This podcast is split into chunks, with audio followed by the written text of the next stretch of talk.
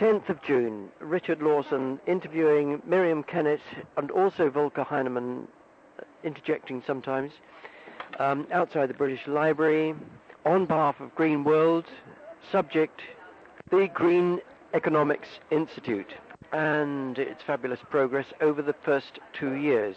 So, Miriam, when was the Green Economics In- Institute first conceived? The twinkle in my eye last July, uh, July two years ago, um, just after the elections, um, I kind of thought it would be a good idea to expand it from its Green Party roots and see if there was support outside the party for green ideas. So, when did you first get the get interested in green economics? Well, I suppose my first interest in green economics was when I was travelling in India, um, in central India, and I saw a little boy um, on a sledge.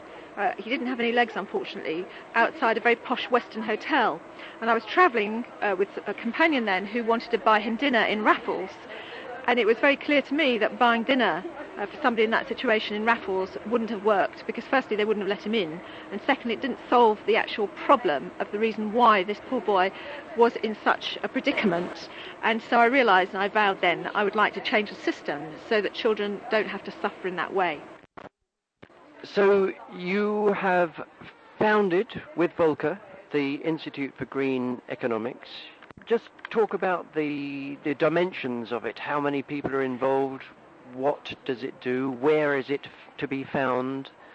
And its and its evolution. Yeah. Well, one of the things I was quite interested in is how we worked around the political arena so that we actually used that, that space that the Green Party has, but drew in other people. And so very early on we found that our conferences were bringing people on board and actually attracting people to green ideas, and then they were attracted to the Green Party. And it was one of the ways that Reading Green Party expanded. Um, so what we realised was that we had a new campaigning tool. By using an academic institute, we were able to do all sorts of fancy things. We were able, work, firstly, to work at the interface between politicians and policy, um, business, academics, including environmentalists, economists, psychologists, sociologists, and also campaigners. Yes. And what we try and do is work at the interface between all of those because what we found very strongly was business wasn't listening to the academics, academics weren't listening to policy, policy makers, campaigners weren't necessarily listening to all the others. And what we try to do is make the campaigning stronger by giving them all the tools of the methodology from the other ones. So we're trying to cross-fertilise them. That's kind of where we work. You've been very successful, uh, Miriam, haven't you? Have you felt that um, you have you're riding a wave, or you've got an idea whose time has come. Just talk about the uh, the speed of development of the the Green Economics Institute. Yeah. Um, yeah, well, it's been quite overwhelming, really. Um, when we first used to do it within the Green Party, we would have, I don't know, 20 people coming to our conferences. And it was fine, but it was a little bit on the pedestrian side. The minute we took it out, We've now got 30 branches globally of people that really want to make a difference, including quite a few who tipped possibly to be presidents of their countries in quite big Western democracies. Uh, we've also got them all around the world, in, in other parts of the world, um, at all different levels. And um, We've also been courted by the highest levels of business. I'm talking to some of the very largest multinationals and shocked to find that some of those are really desperate for new solutions and they need to find an environment with which they can report on a more long-term uh, social environmental justice agenda, which they feel prevented from doing at the moment with the current economics. So for them, there's a kind of um, human level where they want to do better. Uh, we've also found that, as I say, in governments, and we've found it with campaigners. Um, the interest has been truly astonishing. Um, and also the media are starting to, to really want to hear what we've got to say. Um, and it's really quite exciting, yeah.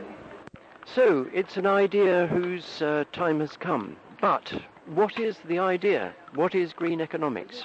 Um, well, I think green economics, it, it's, it's, several things really. One of the things is an attempt to look at economics as it is today and try and reform it so that it actually provides what economists want, because the economists aren't happy, and provides some kind of social and environmental justice.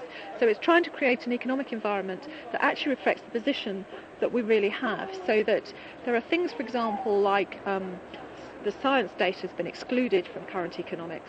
A lot of people have been excluded from current economics.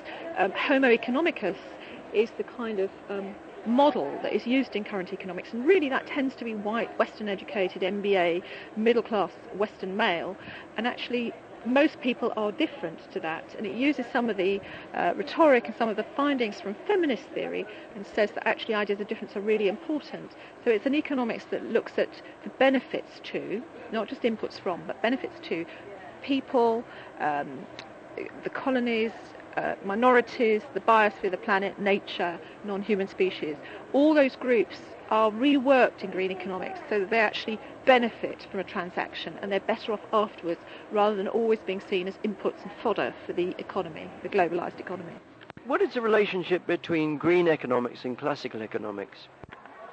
Quite interesting actually because build on the tools possibly that are in existence, but to change the aims of economics because we think that what's happening at the moment is that current economics is being used to create a neoclassical, globalized world, largely for the benefit of corporations. And then we have to ask ourselves, who are the corporations in actual fact? Who's this benefiting? And the answer is no one, really. Everybody's in the same mess. Everyone's subject to climate change, pollution, all those things. Nobody's a winner out of that situation. So really, it's a situation where we're trying to... Reform and rewrite. Um, and to give it aims that are much better for everybody. Tell me about the journal of the Institute. When was it launched? What kind of interest have you had in it, and where do you hope it will go in the future? Okay, well, the journal was a new campaigning tool, really, a bit like the Institute. The Institute gives endorsement, academic endorsement, to people who are starting to develop these ideas. And the journal was another thing, really, that helps do that.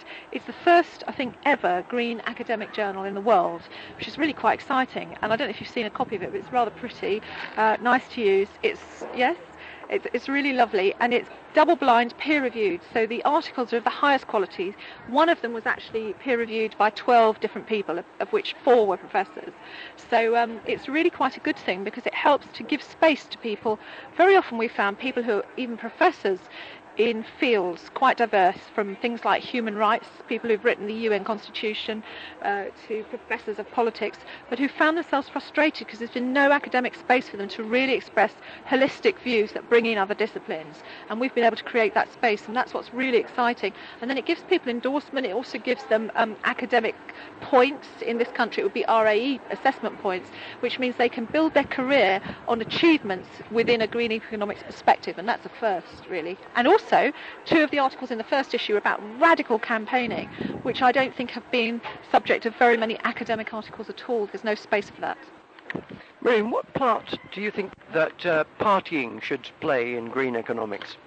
Um, Interestingly, this is actually quite an important point. One of the main difficulties with current economics is that it's been designed, if you like, to be neither neo nor liberal, as Volker would say.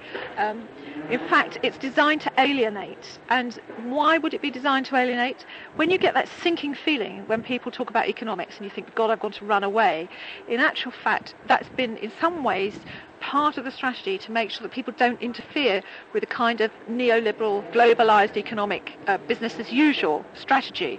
So what we're trying to do is reclaim economics, much like the reclaim movement, the, the streets movement uh, about 10 years ago, so that actually people feel that they have a part to play in economics, they have an economic impact that they need to be responsible for, and they also have economic rights uh, so that they can actually claim their economic space. And that applies to every single person, everything, every process on the planet. And so therefore, therefore partying and celebrating that economics belongs to all of us, there is access for all, is a really fundamental part of green economics.